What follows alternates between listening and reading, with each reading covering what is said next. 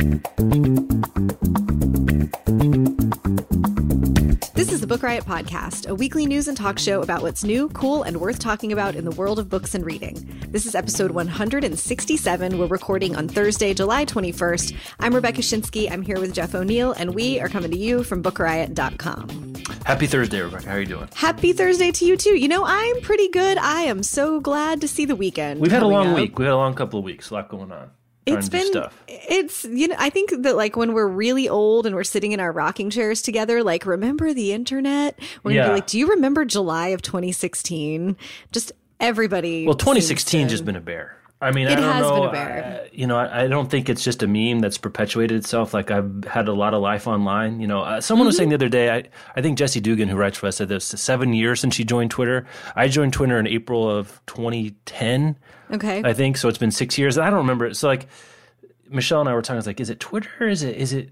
But I think it's a real thing. Like, it's just a crazy year. yeah uh, i think it's a real thing too i've got i think eight years seven or eight years on twitter and it it does feel like this feels uniquely horrible Yeah. um or like just kind of bizarrely dreadful Yeah, 'cause- yeah, I think that's fair. I mean, the la- the last equivalent, I guess, would have been like 2008 around the housing bubble and the, the stock market crash. Like that would have been an insane time for social media to have been a thing. Mm. I think Twitter and Facebook, I think, were around then, but they aren't what they are. You know, sort of part of the fabric of our. A lot of us, especially those of Mm-hmm. us who work and live online a lot, our experience. So I maybe some of the fatigue. Uh, work's been busy, but also there's just sort of ambient anxiety uh, out world weariness World weariness, yeah. So, all right, well, let's get on to the show. Let's do our Yeah, first let's do some fun stuff. So, PRH Audio is back. PRH Audio. So, if you're looking for something new to listen to, they're always looking to record new stuff for you. And we're going to talk about sci fi audiobooks right now. So, the new Star Wars Life Debt um, by Chuck Wendig is out. I'm actually reading it right now, not on audiobooks, but I'm reading it right now. It was number nine bestseller on the New York hard hardcover fiction list. Oh, wow. doing really well. Um, it's set in the period between um, Return of the Jedi and Force Awakens, so you get some of that fill in. Uh, Chuck's uh, good follow on Twitter too. Speaking of, so that's when they've got their Dark Matter by Blake Crouch, the finale of Justin Cronin's trilogy, The City of Mirrors. Um, also, Sleeping Giants, which is one I picked. I talked about last So week. Is my favorite. so That's a good. PRH audio sci-fi title. Um, you can go check those out. They've got a whole bunch of them. You can get a free audiobook. So go to tryaudiobooks.com for a free audiobook. And uh, those are all interesting picks. You got Star Wars, you got some Dark Matter, you got some vampire. I don't even know how you how do you summarize the Cronin trilogy. It's uh, vampire, It's- plague, dystopia, whatever. Yeah. Yes. Vampire plague, dystopia. Like it feels like it and the strain are sort of of a kind. Yeah. Um, but born of a this one's like born of a science experiment. Yeah. The government f- has a thing that gets out and it turns people into like vampire killing machines, and it's bonkers. and uh, Sleeping Giants is sort of near future sci-fi. Yeah, and told in the um I think the thing that really makes Sleeping Giant stand out is that it's told in the like interviews and documents from a essentially a military investigation into how a thing happened. So if you liked the layout of The Martian, the voice feels really different to me. Hmm. Yes. So um, when we re- when we recommend if you liked The Martian, you want to try Sleeping Giants. It's, I think it's really relatively specific to if you liked how The Martian was put together as a bunch of snapshots from a bunch of different people's perspectives on a story told through interviews and documents and not just a straight narrative, but really interesting and fun. I was going to say something. Else. Oh, also, it's it's interviews, so it lends itself especially well, I think, to audio because it's like you know you're listening basically to the instead of transcripts, you're listening to recordings. Uh, is kind of the the metaphor to use. So anyway, thanks so much to tryaudiobooks.com for sponsoring the show. Go check them out. Can I do a random non book recommendation real quick? Sure. I, I I know a lot of people um, uh, like Netflix. They let they like the Netflix. Um, And this Michelle and I burned through Stranger Things um, this weekend. The eight episodes in two days we did. Ooh. Um, and it is it was a lot. It's scary. It's way scarier than I normally like. And in fact, if I knew how scary it was, I probably wouldn't have started it. But I'm glad I did.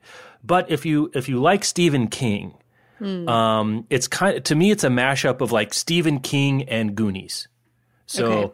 i- i- there's eight episodes. They're great, great characters. Uh, Winona Ryder is great as this as kind of a, a mom that's wigged out, but has every reason to be, but also turns out to be a hero. It's uh, highly recommended. So, summertime non book, um, unsolicited recommendation from from uh, Casa de O'Neill Black over here. So, all right, let's get on the week. Let's go to the show of the week. Hmm, where do you want to start? We got we got potpourri. it's a potpourri. We do. It is. It's so much potpourri. Let's see. What do we have here? You know, let's talk about the one that you dropped in right before we started Hmm, yeah. the show because it, it is noteworthy just for how, what a big thing it was and how the mighty have fallen. I guess. right. uh, which is that the last movie in the Divergent series is going straight to is it straight to DVD or straight to TV? It's not going to come out in theaters. I, I'm not. It's not going to come out to theaters. I don't know if this means it's going to be on Netflix. You know, a Netflix, or it's going to be a big event on, or maybe HBO. I don't think it's been announced exactly where it's going to be, but it's going right to the small screen. Um, I would su- be surprised if it's going to play some random Saturday night on NBC, but it, it could, or uh, maybe it's Amazon Prime or something like that. But it's not going to be in theaters. Um, the last book in the Divergent series is called Insurgent. It was broken into two. That thing that um, movie franchises have done of late, but the the first of the last two, the first movie of the third book tanked, um, and that's I, I think being kind, um, and and a, an ignominious end to this series um, on the big screen, but also an ignominious end to the dystopian YA situation. Um, I know that Mockingbird Part Two, a lot of people had mixed feelings about. Mockingjay. Mockingbird, Mockingjay Part Two, Hunger Games. Surprise! There's a second part to To Kill a Mockingbird. Yeah, it's called um, "Go Set Yourself on Fire" because I can't talk about it anymore. Um, it- and it feels like this moment of this is the death knell. It goes out with a whimper, not not Yep. a bang. Here, um, the Fifth Wave, the Rick Yancey book that it's also a series got made into a movie. It didn't do very well. Um, it kind of feels like it's over. I, I don't know. Maybe we take a moment to, to mark the passing of an enormous literary Pour trend. one out for the big surge of dystopian YA. Mm-hmm. Um, I think, yeah, it feels like it's over. It feels like it's been sort of over in books too, or at Yeah. least is dying the kind of slow death that trends in books die because when a thing becomes big, agents keep buying that thing and editors keep buying it. And then three years later, those books come out. Right. Um, but Kelly Jensen, our great colleague who's a super YA expert, has been talking for a while about the resurgence in popularity of realistic YA fiction. Um, and, you know, we're, we've seen some of that with like Me Before You and The Fault in Our Stars and, you know, stories that lack any magical or sci fi element to them coming back up through pop culture um, and busting past the book bubble but into TV and movies and I think we're going that direction for for a while. Yeah, it's interesting that it it had um, it was the it was the genre sell. I mean, it it changed, it moved the needle. The Hunger Games literally moved the needle of publishing, and then Divergent, the Divergent series did too. Scholastic. Um, was it Scholastic that did the? I, I can't remember what a couple or a couple of the houses actually in their annual reports in years after those big series came out would say we didn't have you know one reason that's down is we didn't have a new Hunger Games title come out this year. There mm-hmm. wasn't a movie this year. Like it really made a, a huge difference. And I think you know dystopian YA is an interesting genre. I think it's just going to be a part of the book community now rather than the you know driver. Uh, Right, of, yeah, not the- of of book sales. Not the singular focus for sure. So that's in, and Veronica Roth has a new book coming out in January called Carve the Mark, which I believe is more sci-fi than dystopian. Though those lines get awfully blurry to, to my untrained eye for the the finer points of YA.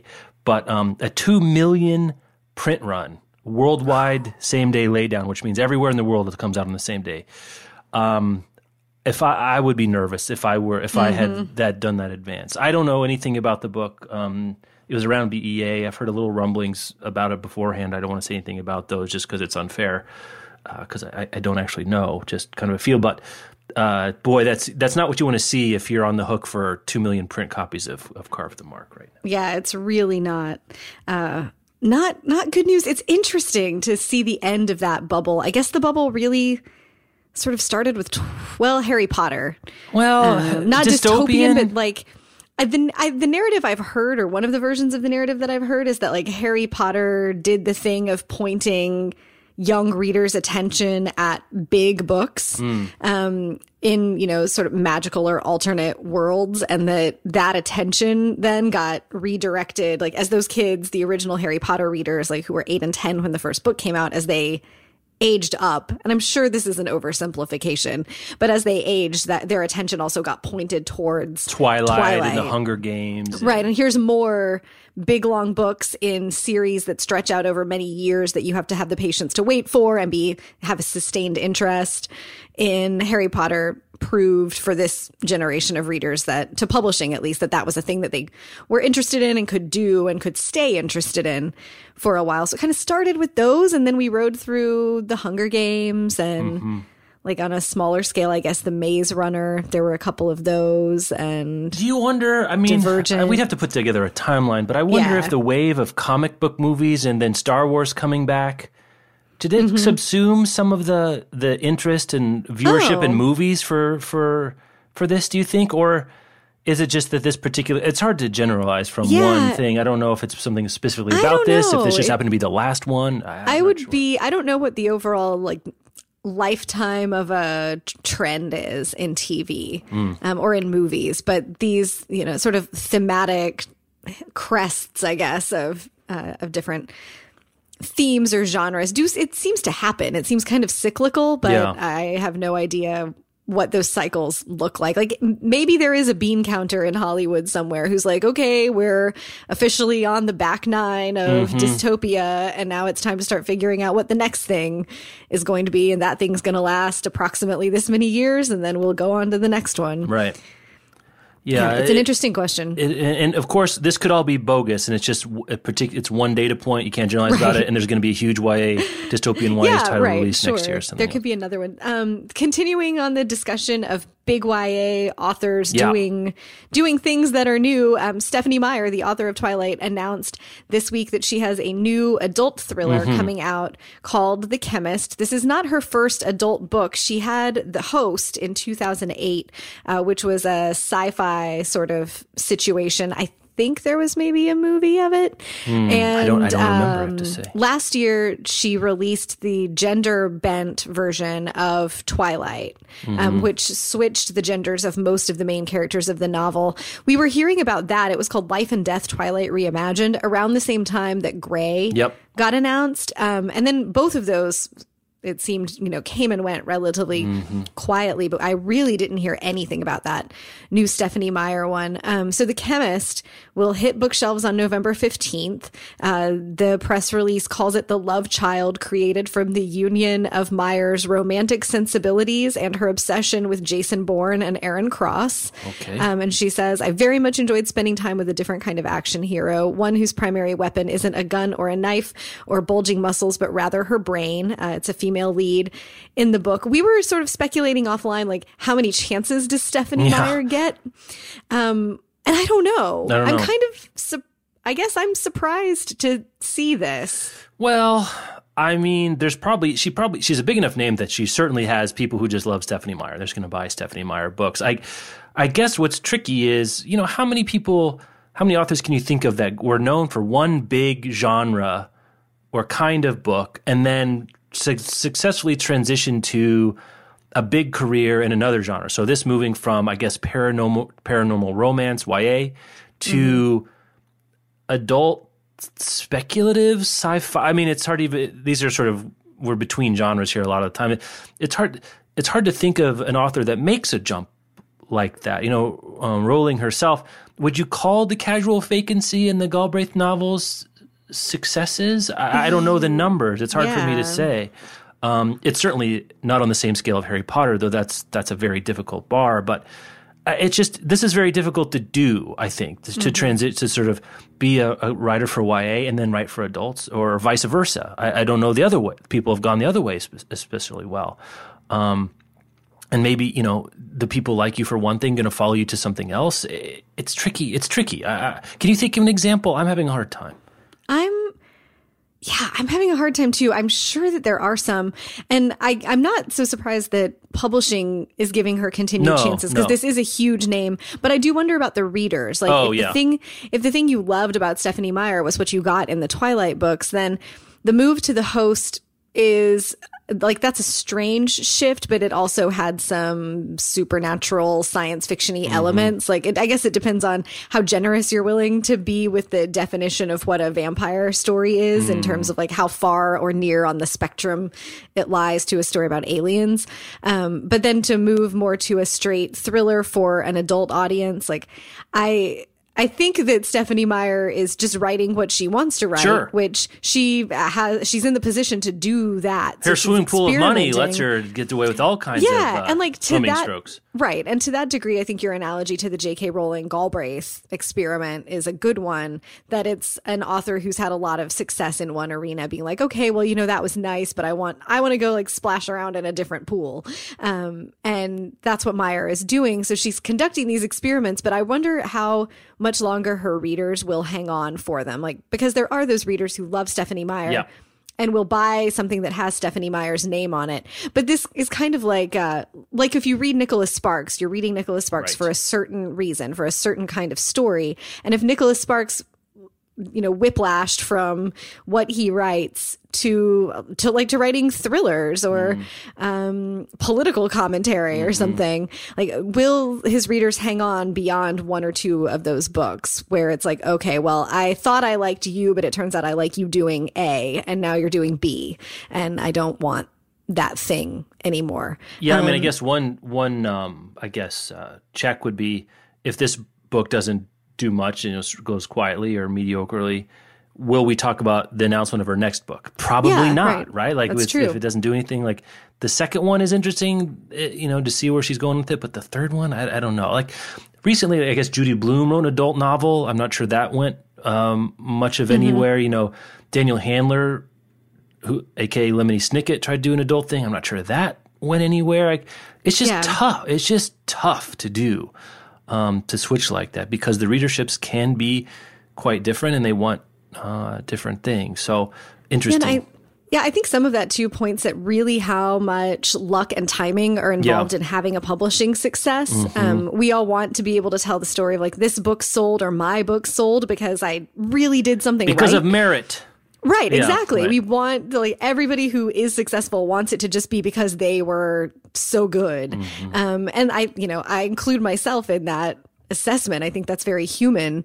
Um, but when somebody has a giant success like Twilight, if it's just if the assumption is like, well, she's magical, like you know, Stephenie Meyer poops rainbows, um, then whatever she wants to write, we can sell and we can make into a success because she's so good, um, is not the whole story. A very certain thing was happening in publishing when Twilight came out, she did a certain thing. She wrote books that people loved, but she also got lucky. She had good timing. She had a publisher that wanted to put a lot of money um, behind her book. The internet was starting to be a thing and people were building community around it. Like a lot of really specific things happened around the success of those novels. And that's not to denigrate her accomplishment or anyone No, you still have to be good. You have to be lucky and good. Um, we were just talking this morning, the two of us, about like ha- launching Book Riot at the time that we launched it was incredibly lucky for like the way that Facebook functioned at the time and that the algorithm wasn't then what it is now. Um, there were a which- bunch of other competing sites. yeah, which would have gated our traffic in an interesting way. Like these are just factors, luck and timing and stuff you don't even know you're getting as a bonus at the time. Yeah, yeah, very interesting. Our to see. factors. Yeah. Um, I guess we're waiting. I mean,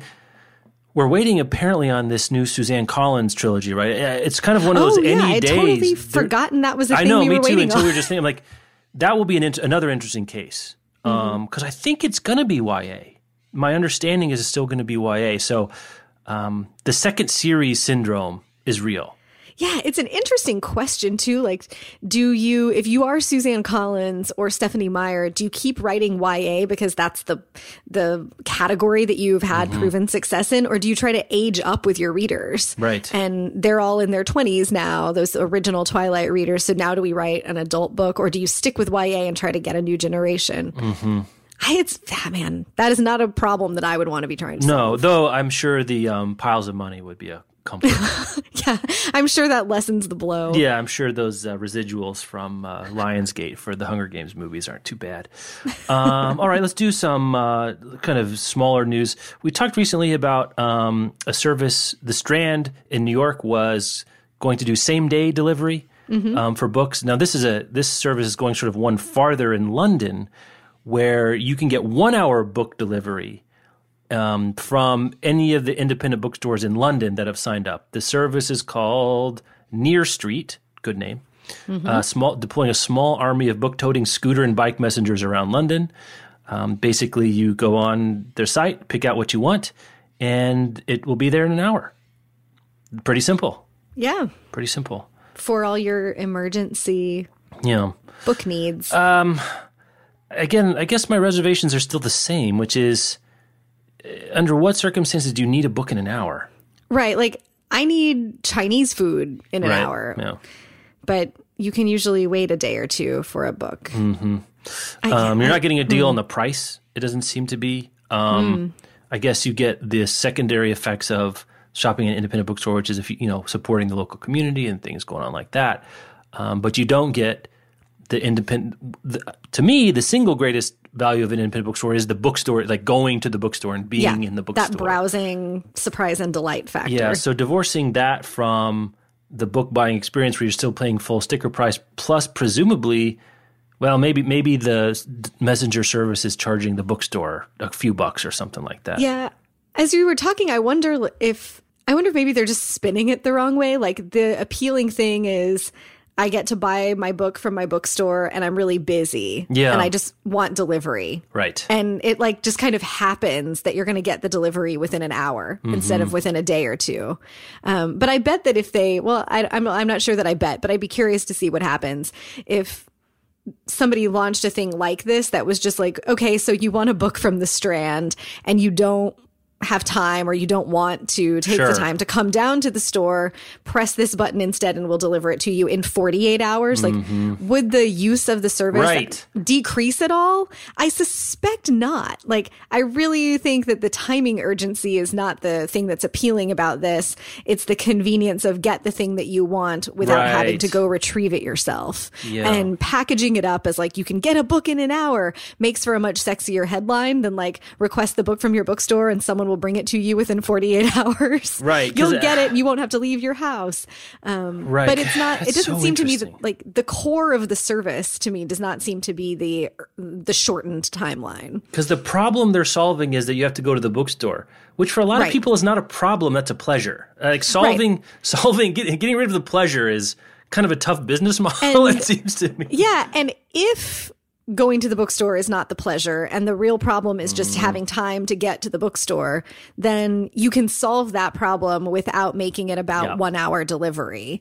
Um, you can solve it by like, well, you know, you were hoping you could make a trip to the Strand sometime this week, and instead, sometime this week, someone will bring this book to you. Right. Um, and may, it could be that there's a there's a whole there's a whole uh, cadre of book buyers that this appeals to. I just have a hard time imagining it myself. Um, but I like people trying stuff. And it's Mm-hmm. Sort of one upping the strand in New York by saying any independent bookstore in the city.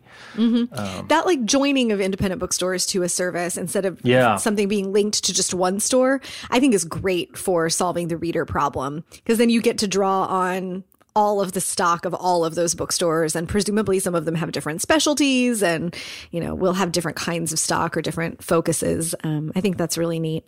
I would yeah i would be interested to hear from our listeners that if you were going to use a service like this would you be using it so you could get the thing quick or quickly or would you be using it just so that you wouldn't have to go get it yourself um, or both i'm i'm really curious about the appeal. And also, um, I know a lot of you out there work or have worked in independent bookstores. Like, is this a service that you see customers demanding or asking for, or even if they don't know, even if they want it, do you think it's something they'd like? Um, you all have greater experience in this than we do for sure. yes yeah we would Let's do our next to. sponsor. Why don't you just take us away? Okay, yeah, we have Every Library back this week. Uh, we talked about Every Library last week, and it was like perfect timing because Every Library um, runs campaigns to support public libraries because there are organizations that are trying to defund and eliminate libraries all across the United States. Um, you can find an appallingly large list list of those groups that are trying to defund libraries at action.everylibrary.org.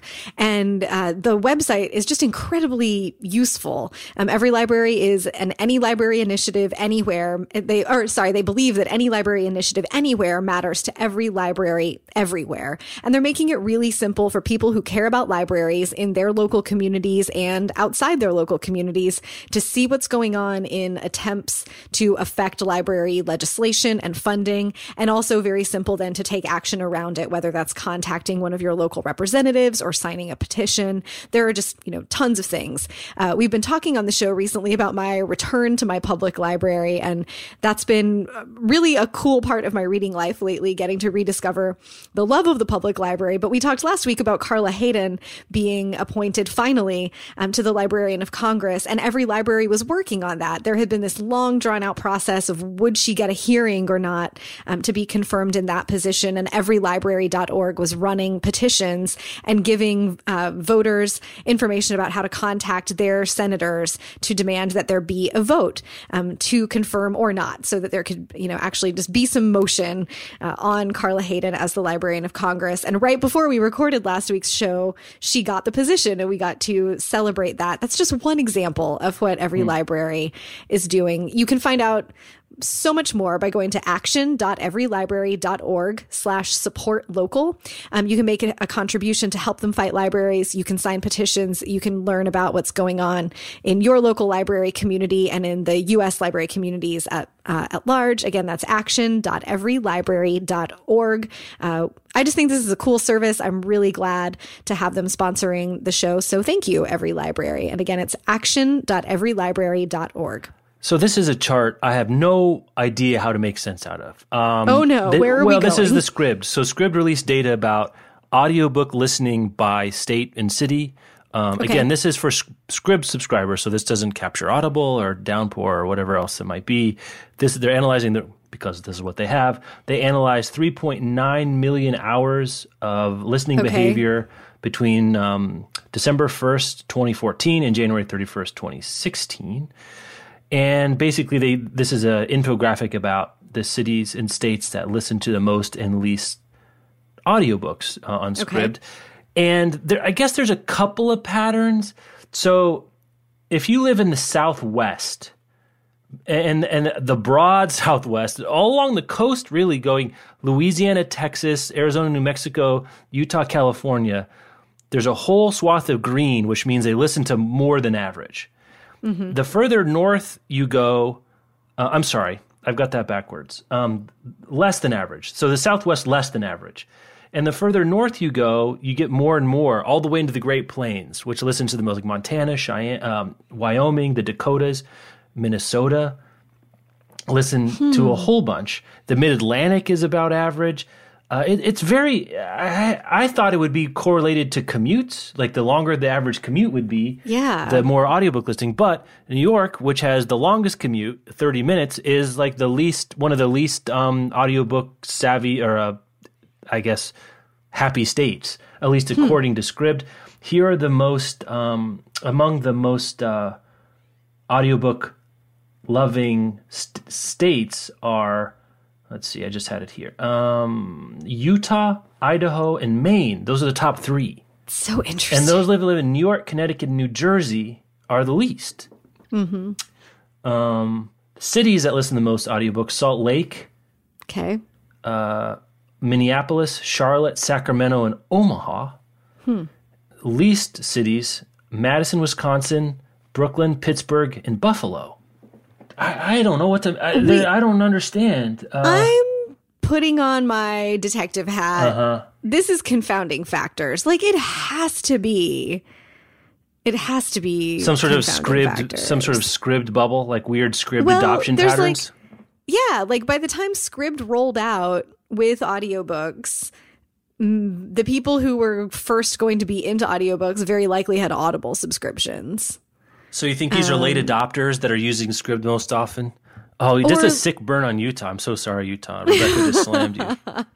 Or they could be like audiobook lovers who used their Audible stuff and then they looked to Scribd to fill in. We have no idea how many users this is. Like, right. And Scribd has been really cagey about how many users for their subscription service there have been from the get go. Um, all we know is 3.9 million hours of audiobook listening. But like, it- if it's possible that there are like 10 people in Salt Lake City each listening to a Yeah. lot of audiobooks and that's driving up that average i just have very many questions and like with brooklyn being you know in new york which tends to be tech savvy and as you said many people have long commutes like i think of new york as sort of on the the front Yeah. edge of how people are going to occupy their time while Though you can read on the subway a regular book. So uh, that I mean, I wonder. You do have a longer commute, but you also have competition from print or or right you have fewer books. people you have fewer people commuting by like sitting in their Yeah, cars right. which is a really optimal Yeah, there's a lot we don't know. You're right because we don't know the spread. There's- like, what's the spread right. between most and least that would get a state a different? color? Because like, here's one. So Sure. Utah is the most, but its neighbor to the west, Nevada, is among the least, and its neighbor to the south, Arizona, is also among the least. Mm-hmm. What? what like you cross the state border and suddenly you're like way less likely to listen to an audiobook through Scribd. It is weird. Um it, it, it is strange. It does seem to me that there is a relatively mild correlation between population and listening habits. So the hev- the, the more heavily populated states tend to listen to least um which maybe you can make some sort of argument for that. Maybe longer driving distances more car time well the more people you have in a sample too the more likely it is that their numbers regress toward the mean Mm-hmm. Yeah, yeah, that's interesting. Could be the case. Um, so this is a big huh. But you, if you can, um, I'll put a link in the show notes. Uh, you can find uh, links to the t- show, the stories we talk about in the show, and all back episodes at bookriot.com slash listen. You can listen. You can find the show there. If someone else has a theory, it is. But there's some. Then there's some weird consistencies, right? Because like you get. Uh, you get the Carolinas, Georgia, Alabama, Mississippi, Kentucky, Tennessee, Indiana, Ohio, all the way up to Michigan. Like there's this big Midwest into the Midwestern mm-hmm. wall. And Illinois listens to a little bit more, but then also contiguous with Wisconsin, Iowa, Missouri, and can like there's some like if you look at it with your if you kind of squint your eyes, there's some but then there's some real outlier states too. So I don't know. Maybe ma- maybe there's like pockets of communities that for whatever reason love Scribd. Like it took off. Like, you know, you have these Or, like, microclimates of their facebook ads did better Yeah, in certain right. states than others and then it ran through th- who those people know like Mm-hmm. there's there are so many strange factors that this could be um but i'm pretty I, am like giving very hard side eye to this diagram that base that like presents itself as like these are just the places that listen to the moat. like mm, i'm Right. i'm pretty sure no Yeah, and we don't know if this is per capita, this is total hour. I mean, who knows what there's this- too there are too many things that aren't indicated here and i'm positive that there are things we're not even thinking of Oh, sure. be- It could be GDP, could be race. I mean, there's a whole bunch Yeah. of, you know, smartphone adoption, like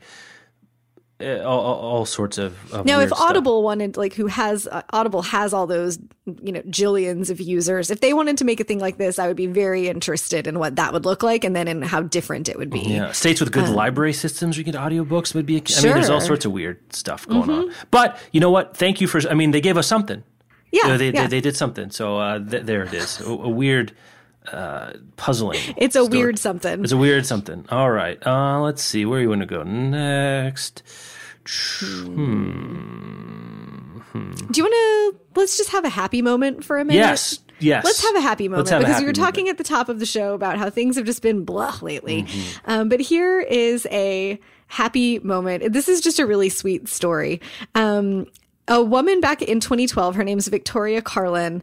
Uh, she took a shine to whomever was the who was working behind the curtain at the Waterstones Oxford Oxford Street Twitter account. Waterstones is the big British uh, bookseller chain, and she tweeted like, "Well, I'm in love with whoever is manning the at Waterstones Oxford Street account. Be still my actual beating heart."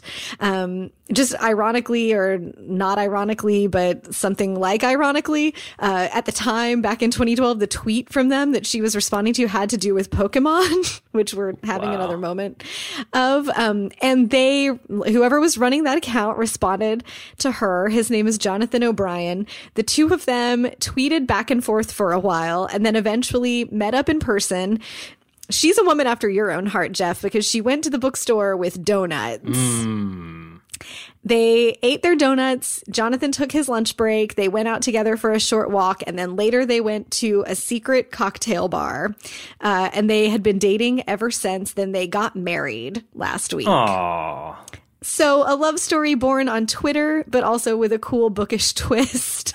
I just love this. I linked to it in Critical Linking, I think, this morning, and I said it's like something out of a Nora Ephron screenplay. Yeah. It really is. It's it does. It feels like the logical extension, like Nora Ephron for the 21st century. DM um, me a romantic comedy by Nora Ephron. Sliding into your DMs. Sliding into your DMs. um, it's a good story. Some great pictures. Uh, yeah, there's some lovely pictures. Um, it, I, it's just a happy, nice moment. It's only kind of bookish, but well, you know, it is. Uh, you know, it's, it's it is. Yeah, you know, I mean, bookstores, and they read things together. And I think somebody gave someone else a copy of The Wizard of Oz as a gift mm-hmm. on one of their early dates. But um, you know, if you're out there like slogging away, running the Twitter a bookstore's account, Twitter feed or a publisher's Twitter feed, this could happen. Yeah, this could happen to you. Another movie. Um, just keep, just be charming. So I, I, want to talk about this story. It's there's a there's a lot here. Um, this is a report about romance book sales. Ah, there's so much. Uh, there's so, there's so much here, and I, it's presented in this like really long, what's it called, SlideShare PowerPoint presentation. It's uh, so the top. I, I guess. Okay, let's break it down this way, and then you can tell me if uh, that made any sense. Basically, this this presentation is like how big is the romance industry in the US, you know, the romance mm-hmm. book industry. How big is it? Where are people buying it? What formats? What's going on? Um, so they looked at Nielsen Bookscan. They look at author earning author earnings. They got numbers from Kobo, Nook, Google annually. So the the large, the big picture that I think is really interesting is that in print, romance is about 4.4 percent of Nielsen Bookscan units, and Nielsen Bookscan is its it's the canonical number for print sales, and it has its problems, but it's what we have. Um, on ebook, however, romance is 45% of Amazon ebook paid units. It's Bananas. a huge number. Um, romance sales are underreported, and why is that? Well, 89% of all romance sales are digital, and more than 50% are self-published, which is a huge, I mean, yes. a huge number. 60% of all US romance sales are not tracked by any traditional industry metric. Just let that sink It in. is a crazy, that crazy number. Two thirds of US romance sales just exist in a black box. Yeah, it is a crazy number. Um, Amazon has 74% of the paid ebook market for romance. Apple is next at 11, then Nook at 5, Kobo 3, Google Play Books 2, and then other 2. Um, it, it's a crazy number. There's $262 million a year in U.S. Kindle romance author earnings. Uh, it's a huge number. Um, mm-hmm. Let's see. There are, you know, there are, let's see, 1,200 Amazon romance authors making between ten and twenty five thousand dollars a year, more than six hundred making between twenty five and fifty thousand, three hundred eighty five making between fifty and a hundred thousand, two hundred and fifty authors that make a hundred to two hundred and fifty thousand.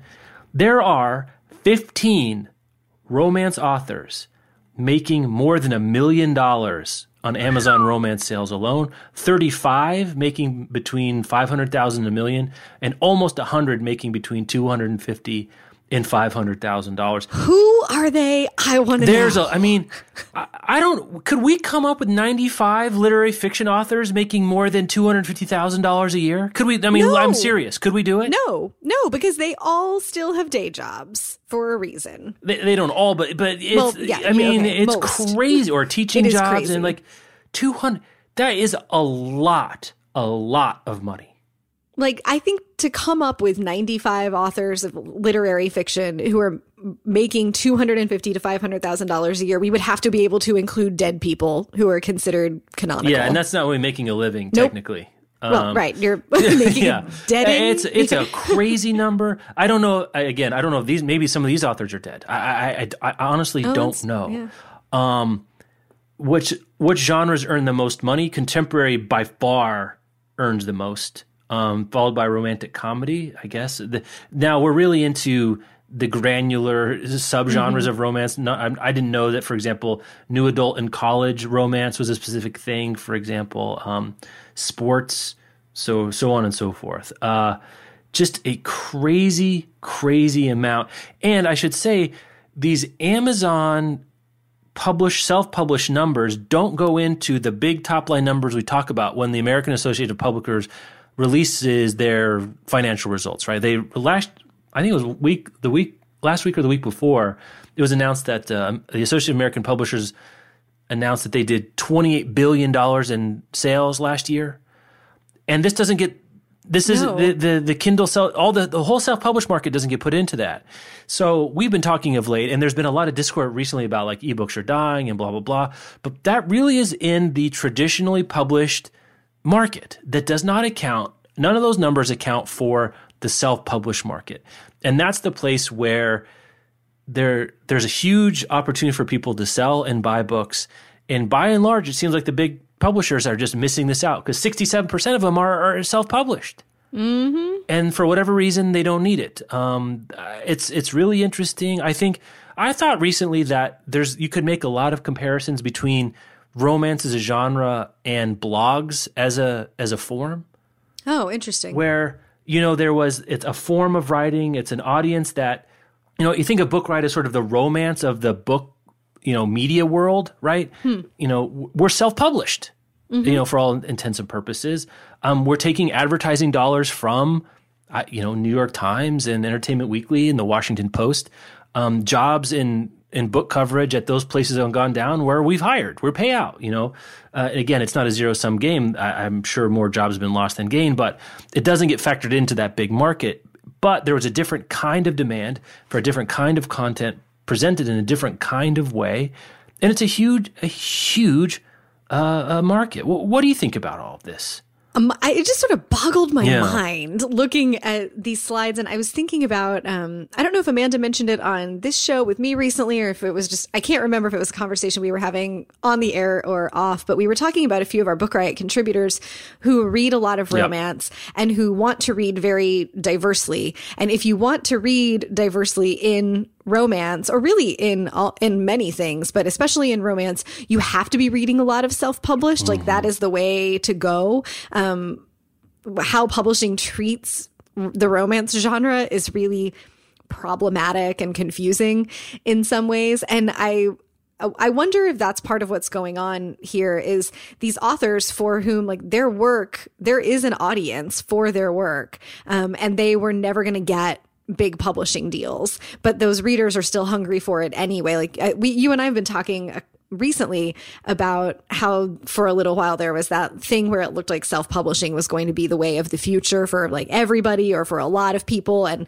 instead each year there are just a few big successes. But i think romance might be the exception to that rule that you know such a huge percentage of these sales are coming out of self-published romance authors because there is a market for that book. And now we have the evidence that there's a market for that book, but mainstream traditional publishing was not going to pick those authors and those books up or hasn't figured out yet that those readers do exist and do want those books and are going outside of mainline publishing to get them. Hmm. Um, I think that part, like that part of it is really interesting. Like why is self-publishing so big um, in romance? And I think it it has to do with publishing not super understanding what the romance reader is mm-hmm. looking for um, in a lot of ways. Romance but readers like also the, read a lot. They yes. read a million titles a year. If you're a if you're a serious or even a moderate romance reader, I would guess that the titles per year you read are just way, way like more than a standard deviation away from sort of even sort of a, an average book riot reader who doesn't read um, romance. Digital also, since they, I think also there's some pricing interesting things that going on. Like it's hard mm-hmm. to sell a, a, mass market paperback for three ninety nine or two ninety nine, which according to this study are the most popular and highest earning price points for ebooks. Mm-hmm. Um, so if you're reading a lot, you're going to be more cost conscious because you've got more titles to buy.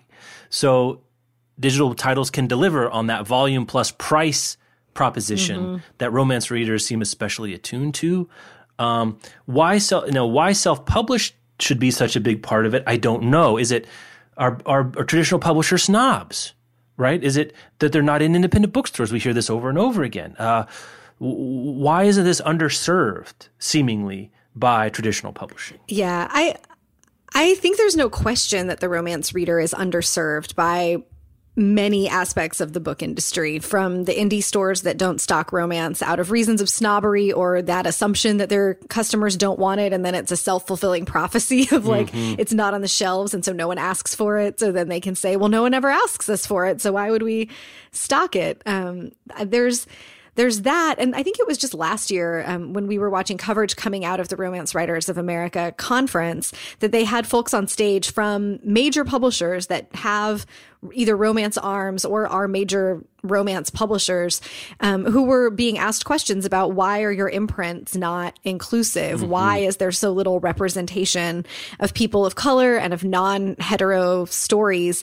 And the answers were like, well, we have one imprint for that, or we don't think there's a market for it. Mm. Um, and not thinking there's a market for it, like not thinking those readers exist when they're asking you, where is the stuff that I want to read? I do want to read it is just wrongheaded um, and the siloing of things in in one imprint when you have the opportunity to you know sure have a dedicated imprint that is all about being representative and inclusive but why are not all of your imprints representative and mm-hmm. inclusive um, there's a lot of uh, all of those things happen all over publishing and then you add the like romance snobbery on top of it and i think it just compounds to passionate romance readers who don't just want to read stories about straight white people have a lot of problems to solve as readers. And self publishing has helped them solve that mm. um, and has helped writers who want to serve that audience, you know, get in there um, in a more effective and efficient way than it's happened in like literary fiction. I also wonder too that considering the rapidity with which romance readers will go through titles, that traditional publishing is slow. I mm. wonder if they just can't keep, they just can't, they're not built um, and again, there's there's Avon and Harlequin, and I don't know. I'm just sort of speculating here. I'm sure many of you out there know more about this than I do, but it seems like there's a huge market out there for more dedicated digital romance titles, um, and that pub- that traditional publishing is missing out on it. And why that is is super interesting to me. Yeah, the series time, like publishing of a series timeline, does get shortened. Uh, I think usually in yeah. romance, like Sarah MacLean's books come out six months apart. Mm-hmm. So a series that she does with four books in it only takes two years to deliver all four of those titles, which is much faster than series and other arms of publishing. Um, which we should also just note: these romance writers are working their oh, they write so much. They write so much and so fast. And I, if Sarah MacLean could write a book a month, people would buy yeah. a Sarah MacLean book a month or a Beverly Jenkins book a yeah, month. Seriously. Um, and some of that too, I think it's just capped by like how quickly can these humans make this thing. Um, but they're they're so prolific, and there just have to be more of them. But I think self publishing has really answered a call that traditional publishing was too slow to get to. There's we can't get into more of this. This is there's a whole bunch more here, including like the what seems to be the optimum sales price, optimum mm-hmm. book lengths, what genres, how they sell over time, how many books is the optimum to have in a series. Like there's a whole bunch of really interesting stuff here. And if you're a romance fan or just really a fan of book selling yeah. in general, I highly recommend scrolling through it. A link in and the, the show comments notes. are really interesting yes. too. comments are very interesting. Uh, let's do our last sponsor if I can get it to, to, to open. Can I get this link to open? Yeah, here we go. I can. Okay, yeah, I got it. It's the crow. It. The crow girl. It, eh, you know, it, I, I, like a little bit of scary, but just just a little bit. And I think this is kind of the right, you know, the the right um, mix for me. A terrifying, addictive psychological thriller for readers of Joe Nesbo. Is it Joe? Yo? It's yeah. Yeah, yeah, Nesbo. I say I knew I said it wrong, but I didn't know how to say it right. Stieg Larsson's begins in a Stockholm city park where the abused body of a young boy is discovered. Soon, the corpse of two more children are found, and it becomes clear that serial killer is at large. There's a detective superintendent, Jeanette Kihlberg, unravels the case. Undeniable that these murders are only the most obvious evidence of an insidious evil woven deep into Swedish society. You gotta love these Norwegian crime writers mm-hmm. who like mm-hmm. use sort of crime to talk about underlying uh, social problems. The author is Erik Axl Sund. Um, it's uh, it's out from Knopf, and uh, go check it out. I, it's it's it's really one of those page turning. If you like Norwegian, Scandinavian, not Norwegian, Scandinavian. This is Swedish crime. This is a new author. If you like the Henning Mankell, your Ya Nesbos, your Stieg Larssons, it's called The Crow Girl. We had a great skin on the site for it the other day. Super creepy, beautiful mm-hmm. skin. You won't miss it in the bookstore. Um, go go check it out. It's called The Crow Girl. Thanks so much to them for sponsoring the show. All right, where you want to end? Well, you know, we we I I was thinking um what what are you looking forward to in the fall here? Oh. What, what, am I what looking are you looking for to? in the fall? Uh, the reason I bring this up is um, I saw someone galley bragging about Zadie Smith's swing time showed up at their door. Oh, and that's my, fancy. I don't often have like physical jealous reactions, but I definitely did. And it sort of mm-hmm. got me mm-hmm. excited for the, the fall coming up. So I thought we might talk about that for a few. I, I wasn't on the agenda, so I'm putting you on the spot. So that's one. Okay, yeah, me. no, I'm like frantically logging yeah, into yeah. my Edelweiss. Oh, sorry. well, I can vamp from because I got a couple more. Um, okay. I just read that the uh, the the new Jonathan Safran Foer Here I Am got a star review in Publishers Weekly. Sounds really okay. interesting. Um, I'm looking forward to that. Uh, the Underground uh, Railroad um, mm-hmm. by Colson Whitehead. Yeah, that's on my list. It's coming out in October. Um, those are those are my three, I think those are the three I'm looking forward to the most. You got anything you're looking forward to? Yeah, let's see. Um, I just recently heard about Intimations, which is a short story collection by Alexandra Kleeman. Mm. Um, she's the one who wrote You Too Can Have a Body Like Mine, which was so big last year. And I have not read that yet. I can't believe that Liberty hasn't broken up with me for not having read it yet. She loved it so much. Um, but I understand that Kleeman does, you know, some like weird experimental ish things yeah. with her fiction. And I so I can have a hard time hanging with a whole novel that does that, but I love it. I, I can do it with a short story. Um, so I'm looking forward to that. I'm looking forward to Lady Cop Makes Trouble by Amy Stewart, which is the um, it's the second in her series that started with Girl Waits with Gun last year, which is inspired by like one of the first female sheriffs in the country. And the first, the first book was just so much fun to read. Um, I've had my eye on Underground Railroad forever. And then Lisa and Kevin both talked about yep. it as their most anticipated title for fall when, uh, when we did that halftime show. So I've been thinking about that. Let's see what else. Um, Eimear McBride, The Lesser Bohemians, mm-hmm. I've been looking forward to. The Mothers by Brit Bennett, I'm looking forward yes, to. Yes, that one looks so good. And I've heard so many good things about that. Um, there's a new Sonali Dev. She wrote The Bollywood Bride yeah. and A Bollywood Affair. Um, her new one is called A Change of Heart. I'm look, I'm really, you know, interested in that. What else? What else?